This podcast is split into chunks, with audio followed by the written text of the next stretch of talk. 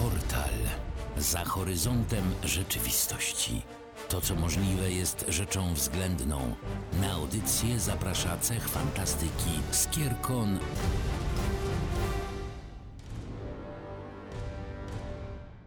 W to piękne niedzielne popołudnie tradycyjnie sięgamy po różnego rodzaju ciekawostki literackie. Tym razem sięgamy po powieść, która już trochę lat istnieje i nadal wzbudza, co ciekawe, bardzo dużo emocji. Sięgamy powieść z kategorii Guilty Pleasure. I dzisiaj troszeczkę o Eragonie porozmawiam z nekromantą. Cześć! Witam bardzo serdecznie. Witamy Was oboje serdecznie w kolejnym odcinku portalu. Dzisiaj bez Aureliona, ale dzisiaj z gościem specjalnym. I no właśnie, porozmawiamy o powieści Christophera Paoliniego, a w zasadzie o całym cyklu powieści, bo cykl Dziedzictwo ma ostatecznie cztery tomy, plus na jego podstawie powstał film. I troszeczkę dzisiaj sięgniemy właśnie po tę tematykę. Nie ukrywam, totalnie w kategorii Guilty Pleasure. Dodam jeszcze, że po tym wszystkim powstała dodatkowa część Widelec, Wiedźma i Smok. Bardzo polecam też po sięgnięciu Paragonie. To jest, jak dobrze kojarzę, cykl opowiadań. W ogóle Christopher Paolini od momentu, kiedy skończył przygodę swoją z Aragonem, już zdecydowanie zmienił swoje zainteresowania. Teraz, co ciekawe, bardziej pisze science fiction. A tego to ja nie wiedziałam. Pozostał w tematach fantastycznych, ale przerzucił się z fantazy na science fiction. Więc może faktycznie zacznijmy od sylwetki samego autora, tradycyjnie jak to w portalu mamy zwyczaj, bo tutaj jest to tyle charakterystyczne, że Christopher Paolini w momencie, kiedy pierwszy tom Aragona powstał, był niezwykle młody. Miał 19 lat, kiedy skończył i opublikował całą Eragona tak w pełni, a zaczął pisać, kiedy miał 15 lat. To jest niezwykłe, że tak młody człowiek napisał książkę. Dla mnie to jest w ogóle ciekawe, że młoda osoba tak rozwinęła swoją wyobraźnię, że wydał książkę, która stała się bardzo popularna. Wyobraźnie i też mimo wszystko umiejętności literackie, bo okej, okay, jakby to, że wiele rzeczy można książce zarzucić i do tego również przejdziemy, nie zmienia faktu, że na pewno w wieku tych kilkunastu lat, ja w swoim otoczeniu znam niewiele osób, które w tym wieku byłyby w stanie napisać bestseller. Jakby tak jak mówię, do zarzutów przejdziemy dalej, natomiast sam Christopher Paolini, dla niego to była pasja, dla niego to było coś, co po prostu sprawiało mu przyjemność. I co ciekawe, na samym początku książka nie została wcale wydana przez jakieś znane wydawnictwo wydawnictwo, które zrobiło z niej bestseller. Nie, to było ogromne zacięcie ze strony samego autora, że ta książka w ogóle wyszła. W pierwszej kolejności została wydana, to był self-publishing, tak naprawdę wydali tę książkę jego rodzice. I on później jeździł z nią po wszystkich okolicznych szkołach, bibliotekach i tak dalej. Ba, on się nawet przebierał w cosplay średniowieczny i po prostu ją opychał gdzie mógł. No co, udało się i dzięki temu mamy y, znanego Aragona na całym świecie, można powiedzieć. No, kto nie czytał? No. Przyznawać się, kto nie czytał. Jeżeli ktoś nie czytał, to mimo wszystko polecamy, znaczy może inaczej. Na pewno tę książkę warto przeczytać w momencie, kiedy jest się de facto w wieku samego autora. To jest świetna książka, od której można zacząć swoją przygodę z fantastyką, kiedy jest się w wieku młodzieńczym. Nie ukrywam, że mniej więcej tak właśnie ja zaczynałam, chociaż w momencie, kiedy ona została wydana, to już mi było bliżej dwudziestki niż jednak e, czasów nastoletnich, ale przeczytałam ją wtedy z sporym zainteresowaniem i nawet łezkę uroniłam gdzie niegdzie. Ja tu miałam to szczęście, że ja się urodziłam później i przeczytałam pierwszą część. Zaczęłam w wieku naszego bohatera, Eragona właśnie i bardzo dobrze mogłam się wczuć w to, jak się czuje, kim jest. Tak naprawdę mogłam żyć tą postacią od początku do końca. Ja troszeczkę mniej, ale nie ukrywam jej e, przygody mimo wszystko mnie dosyć mocno zainteresowały, chociaż faktem jest, że wyczuwałam już w nich spore naleciałości z innych klasyków fantastyki. No ja jeszcze tego nie wiedziałam, bo nie czytałam innych. Tak, no jednym z zarzutów e, książki, jednym chyba w sumie największym zarzutem wobec całego cyklu jest to, że Paolini de facto ściągnął sporą część całej historii z innych popularnych, fantastycznych twórców. Oczywiście z Tolkiena, bo jakby cały świat, który wykreował Paulin, cała Alagaezja jest bardzo podobna do Śródziemia, ale o światotworzeniu jeszcze na pewno dzisiaj wspomnimy. Aż po przygody z Gwiezdnych Wojen, więc tutaj jest dosłownie od sasa do, do lasa, ba niektórzy autorzy wprost zarzucają mu plagiat. No, no co powiedzieć, no w tym, e, znaczy powiem, że w tych czasach wszystko już powstało, więc dla mnie to nie jest nic dziwnego jakoś bardzo. W czasach, kiedy wszystko już powstało, no co, co zrobić, jak Jak nic, no. Trzeba czasami plagiatować. Ja też się absolutnie nie dziwię, że y, kilkunastolatek, że młody człowiek się zainspirował fantastycznymi powieściami, epickimi przygodami i stwierdził, że chce napisać swoje na podobnej zasadzie. Tutaj absolutnie nie, nie można się temu dziwić. Co ciekawe, właśnie jak już się czyta cały cykl, to każda kolejna książka, każdy kolejny tom, już widać w nim coraz większą dojrzałość, już widać w nim coraz większe światotworzenie, coraz ciekawszy rozwój bohaterów, bo w pierwszej książce, umówmy się, jakby tego rozwoju bohaterów to tam jest prawie wcale. Mało. E, Dokładnie, więc to jest takie bardzo sztampowe, ale po kolei, po kolei to się coraz bardziej rozwija. I widać, że Paulini ten swój warsztat mocno podszkolił, mocno podreperował, no i każda kolejna książka jest po prostu lepsza. No tak jak wspomniałam, dzięki temu można bardziej czuć się bohatera, bo jednocześnie razem z, właśnie z książką i my tak dojrzewamy do innego stopnia. No i właśnie jeżeli chodzi o światotworzenie, ja nie ukrywam, przepraszam, że się powołam na tak cudowne źródło jak Nonsensopedia, ale po prostu muszę, bo jak się czyta pierwszą część, to naprawdę na Nonsensopedii jest taki piękny poradnik, jak napisać fantastyczną książkę fantazy. I jakby ktoś wziął Eragona i wziął ten poradnik, to tam jest kropka w kropkę. Bo przede wszystkim na przykład jak tworzymy elementy w świecie, to tak, musi być prastary tajemniczy las, o którym nikt nic nie wie i najlepiej, żeby roiło się w nim od elfów. Jest Zaliczone. Muszą być pradawne i mistyczne góry, które powinny być stare jak świat i generalnie pod nimi powinna być masa korytarzy, w których mieszkają krasnoludy. Są? Czek. Do tego musi być oczywiście najwyższa góra świata, taka przy której Mount Everest to totalnie wysiada i główny bohater musi się co chwila zachwycać tym, że to jest największa góra świata i w ogóle jaka ona jest ogromna.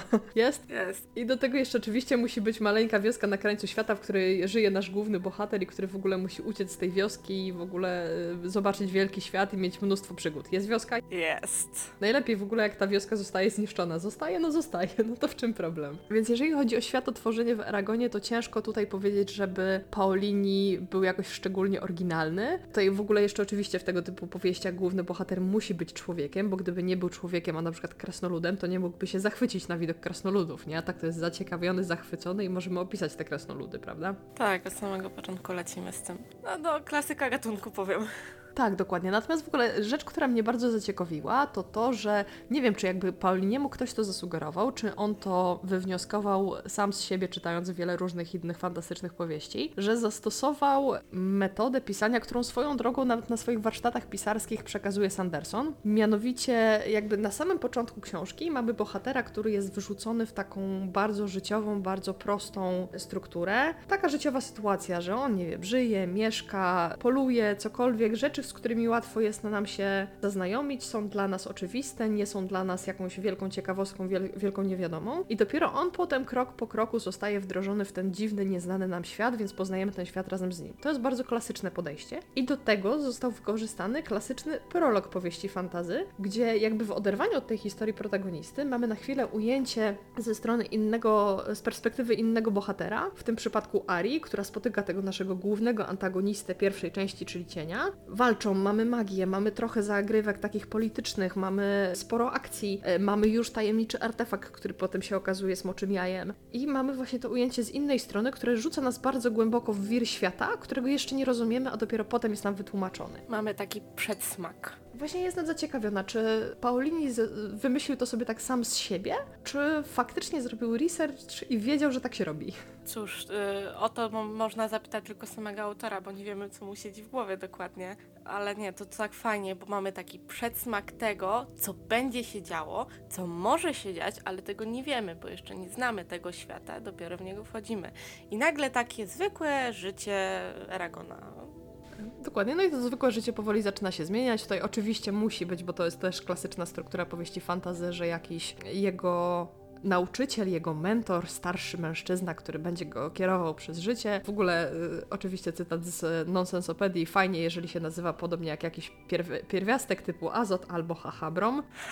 I tak, i podróżują przez świat, powoli ten świat poznając, oczywiście gdzieś tam zmierzając w kierunku ostatecznej potyczki z głównym antagonistą, który oczywiście w zetknięciu z naszym bohaterem okazuje się mniej więcej inteligentny jak warzywo. Tak, nie, to powiem tak, znowu powtórzę, to jest klasyka gatunku. Ileś naczytałam takich, że tu akurat określa fanfiction, których jest bardzo podobnie, tak, akurat w Aragonie zrobił to dobrze, bo mimo, że wróg był troszkę z IQ poniżej 20, to bardzo fajnie się czytało tak jakby pierwszą potyczkę. To prawda, więc faktycznie ta pierwsza książka, jak już przez nią przebrniemy, ona jest taka bardzo klasyczna, w swo- zarówno w swojej strukturze, jak i w swojej opowieści. W ogóle jedną z rzeczy, którą książce się mocno zarzuca, to są drewniane dialogi. Tutaj się muszę zgodzić. Akurat dialogi w tej książce to jest coś, czego mi bardzo brakuje, bo są napisane mocno sztampowo, na zasadzie jak autor chce zwrócić uwagę czytelnika na to, że oto jest największa góra świata, to główny bohater y, patrzy na nią i ojejku, jaka wielka góra i inny bohater mu mówi tak, to jest największa góra świata, bohater no to to jest największa góra świata. Więc tak, pod tym kątem mam trochę. Muszę się też zgodzić z tym. Znów, w kolejnych częściach robi się coraz ciekawiej i w kolejnych częściach się robi dużo ciekawiej również jeżeli chodzi o światotworzenie, bo mamy coraz więcej elementów, które Paulini wykreował sam. Może gdzieś skądś zapożyczył, ale to już jest na zasadzie takiej, jaką widzimy w bardzo wielu powieściach dzisiaj, że to są minimalne zapożyczenia z bardzo wielu światów, bo ciężko jest dzisiaj faktycznie wymyślić coś nowego, to już naprawdę trzeba być wybitnym pisarzem, ale są one na tyle skotłowane i wrzucone do jednego worka, że nie do końca jesteśmy w stanie stwierdzić co skąd. I tak, jak zaczyna już trochę bardziej w kolejnych latach rozwijać, nie wiem, system militarny, system ekonomiczny, polityczny i tak dalej, zaczyna się faktycznie robić ciekawiej. To już nie jest taka sztampowa przygodówka, tylko ten świat zaczyna już faktycznie bardziej istnieć, być bardziej namacalny. Tak, powiem co do systemu politycznego, to w momencie, kiedy ja już byłam w trakcie czytania, nie wiem czy to nie było w trzeciej części, bardzo zaciekawiło mnie to, jak zupełnie inaczej troszkę się podchodzi do tego, co tam się dzieje podczas e, tych całych bitew i tego, jak tutaj właśnie trudno jest nie, nie spoilerem, rozmawiając o książce, którą się uwielbia. W momencie jednej z bitw, można powiedzieć, i negocjacji, to bardzo cieka- zaciekawiło mnie podejście tego, w jaki sposób to będzie rozwiązane, żeby wyszło tak, jak wyszło. Co, no, no nie mogę powiedzieć, jak wyszło, ale no tak. I właśnie zaskoczyło mnie to, że postąpili w taki sposób, a nie inny, bo sama bym na to na początku nie wpadła. Dopiero po tak dłuższej koncentracji nad tym, że o rzeczywiście to jest jeden z lepszych pomysłów i mogłoby to lepiej wypalić, niżeli na przykład jak ja bym to chciała zrobić. No właśnie, jakby się tak zastanowić, to powoli, powoli ten świat zaczyna też, myślę, dorastać nie tylko z autorem, ale też z czytelnikami. Okej, jakby nie spodziewajmy się tutaj e, nie wiadomo jakich struktur, plot twistów i, i rozwiązań, natomiast one są na tyle skomplikowane, żeby zaciekawić nastolatka. Fakt faktem, przyznaję się bez bicia, ja wróciłam do Eragona ze 3 lata temu, stwierdziłam, że kurczę, tak fajnie mi się to czytało, przeczytam jeszcze raz i nie dałam rady przebrnąć przez pierwszą książkę, bo był dla mnie ekstremalnie nudny. Znaczy, uważam, że to ma e, dwie przyczyny. Pierwsza jest taka, że ja faktycznie po prostu wyrosłam już z tego rodzaju literatury, nie ma w niej nic, co by mnie pociągało, bo jest zbyt prosta, za mało mnie angażuje zwyczajnie. A drugi element jest taki, że co ciekawe, ja naprawdę po tych nastu latach od przeczytania Aragona po raz pierwszy, ja tę książkę pamiętałam. Ja pamiętałam większość wydarzeń z tej książki, więc powrót do niej e, to nie było przypomnienie sobie, tylko ja autentycznie po prostu wiedziałam, co czytam i to mi odebrało bardzo dużo przyjemności. Ale to jest w sumie duży plus dla książki, że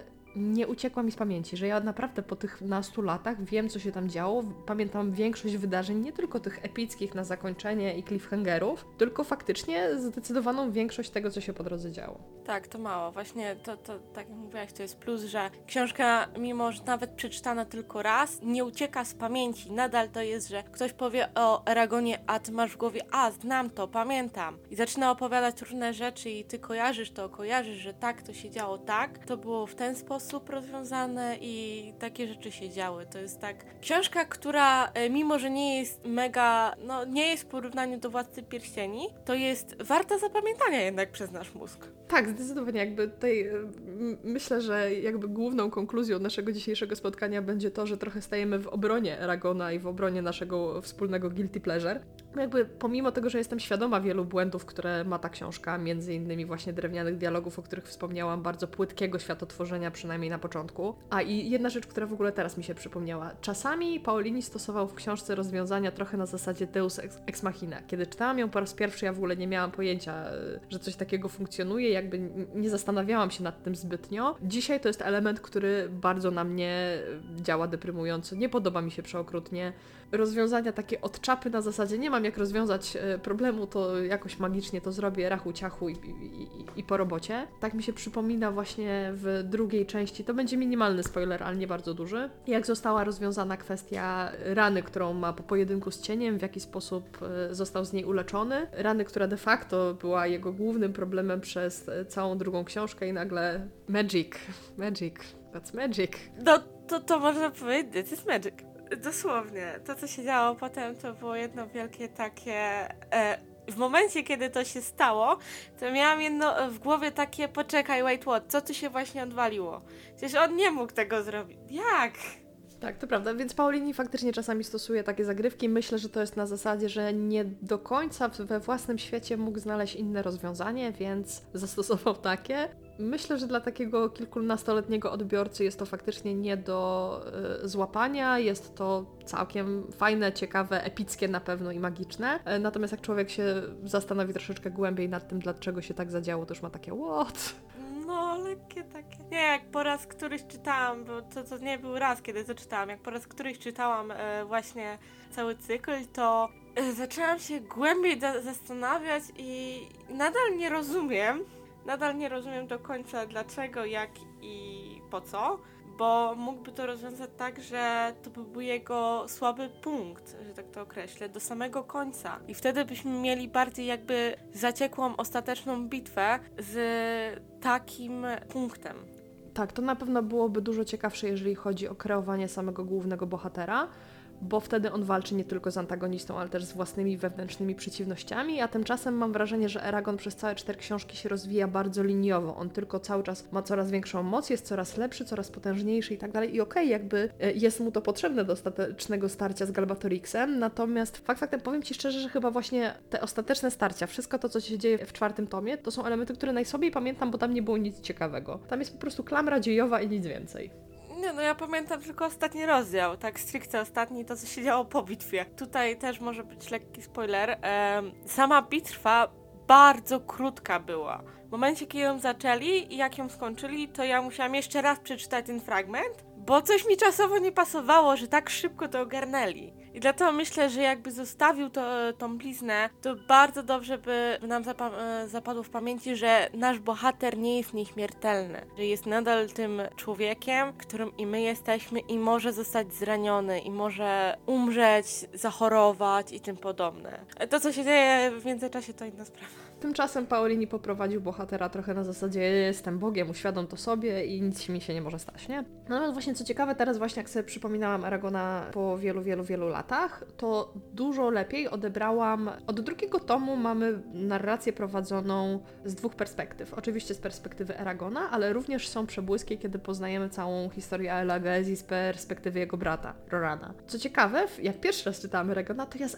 Rorana nic kompletnie nie zapamiętałam. Teraz jak czytałam drugi raz, to to są elementy historii, które mnie zaciekawiły dużo bardziej, może dlatego, że to była historia napisana trochę dojrzalej. Znaczy, mogę powiedzieć tak, że ja akurat go w miarę kojarzyłam, właśnie przez to, że w pierwszej części też śledziłam jakby tak jakby ca- całe drzewo genealogiczne Ragona, bo próbowałam sobie uświadomić, co jest nie tak. Potem wiele, wiele teorii spiskowych miałam, ale to już inna sprawa. Ale ja w miarę go pamiętałam i jak pojawił się w następnej części i były to właśnie przebłyski, to mi się to spodobało, że fajnie, że wiemy, co się dzieje z jego rodziną. Fajnie, że mamy tak jakby pokazane, że to nie jest tylko jeden bohater, który nie ma już nikogo, tylko widzimy, że może uda się e, jakby z powrotem połączyć rodziny, może coś się stanie i zupełnie e, mamy takie wewnętrzne, że tak, dajesz radę, dasz radę, że spotkacie się znowu i, i zaczynacie wiele teorii, e, w jaki sposób coś się stanie i czy uda się, czy nie. To jest po prostu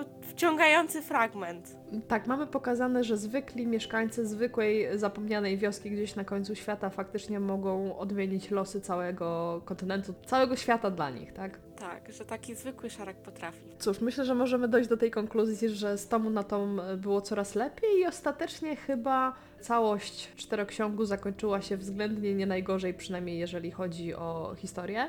Natomiast w 2006 roku na podstawie całej serii, znaczy na podstawie pierwszego tomu serii tak naprawdę, został popełniony film. I tutaj się będziemy totalnie rozmijać z opinią, bo ty wiem, że film lubisz. Tak, bo ja zanim zaczęłam czytać książkę, zanim podeszłam do książki, pierwszy zobaczyłam film. I to właśnie on mnie zaciekawił do tego, żeby przeczytać wszystkie te tomy. Okej, no ja niestety miałam tego pecha, że najpierw przeczytałam książki, a potem obejrzałam film i to był dramat. W ogóle jestem przerażona, bo obsada tego filmu była świetna, bo i Jeremy Irons, i John Malkovich, i w ogóle... A, a tego się nie dało oglądać, przepraszam, ale mam wrażenie, że wycięli z książki wszystkie te elementy, które sprawiały, że ona była względnie ciekawa. To, w jaki sposób rozwiązali kwestię dojrzewania Safiry, to jest w ogóle jakaś totalna komedia. Poleciała w chmury. Tak, dokładnie. Przeleciała się po chmurach i już pozamiatana nagle jest tym dużym dorosłym smokiem. W związku z tym jakby rozwój jej postaci, a tym samym rozwój Aragona poprzez kontakt z młodą Safirą totalnie został wcięty z filmu, więc nagle w ogóle się dzieją rzeczy znikąd. Znów Deus Ex Machina. Jakoś mam wrażenie, że i aktorstwo sztywne, i te postaci były takie mocno przerysowane. Fakt faktem, że tutaj jakby materiał źródłowy, czyli książka też nie jest jakoś super rozwinięta w zakresie światotworzenia, ale scenariusz tutaj na pewno temu nie pomógł. Powiem, jedyne co mnie uraziło to już po, po obejrzeniu filmu i przeczytaniu książki, to jest to, że niestety tak rozwiązali sytuację w, w filmie na koniec, że e, mimo jakby chcieli, nie byliby w stanie e, stworzyć kontynuacji, co mnie niestety uraziło. Ale naprawdę, dla mnie sam film, jako produkcja no dość e, niskiego szczeblu, można tu powiedzieć. Dla mnie był bardzo interesujący, bo samo, e, sam fakt, że Aragon był moim crushem przez dłuższy czas. Bo bohater, który jest młody, który ma taką dziecinną naiwność i buntowniczość w sobie, tak mi przypominał siebie samą, jak byłam w jego wieku, że no po prostu nie mogłam, no tak się przywiązałam do niego. To co się działo potem, to wszystko. Ja miałam takie, Jezu, ja chcę jeszcze raz. A potem sięgnęłam do książki i już wiedziałam, że coś jest tam nie tak, ale nadal lubię ten film mimo wszystko. No ja muszę przyznać, że akurat film wyjątkowo kiepsko znoszę. Nie ukrywam, on jest ładny wizualnie, bo uważam, że Safirę zrobili całkiem nieźle. Natomiast jakoś y, postaci dla mnie są mimo wszystko niedopasowane. Chyba jedynymi aktorami, którzy faktycznie mi mocno przypasowali do roli, to są Adjihad i Nosuada. Krasnoludowie wyglądają jak ludzie, elfy też wyglądają jak ludzie, Prócz uszu. Oprócz uszu, nie jestem absolutnie fanką tego filmu. Uważam, że książka, tak jak nie jest najlepsza, była bardzo kiepskim materiałem do zrobienia filmu.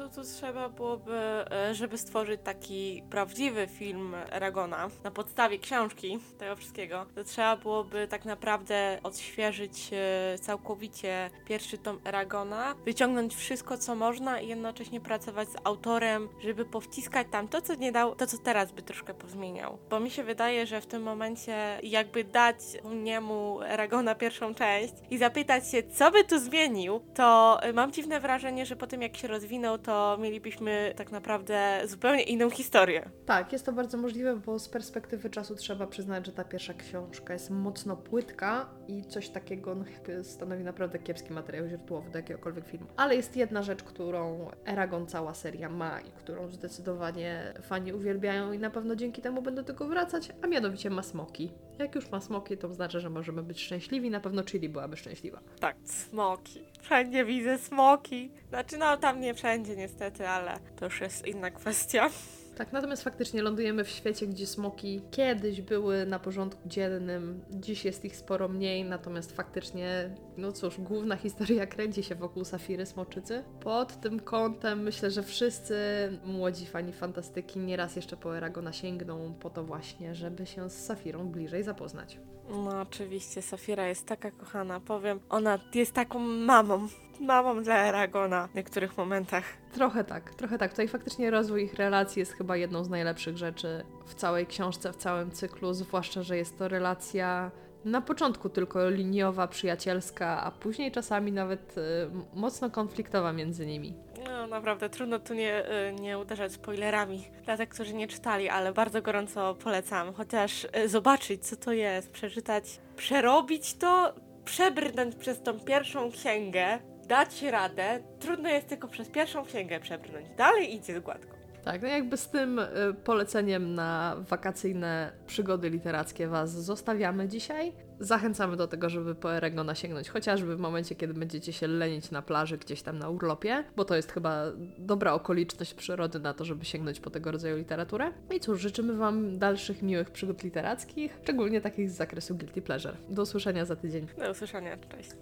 Zrealizowano ze środków miasta Skierniewice w ramach stypendium kulturalnego.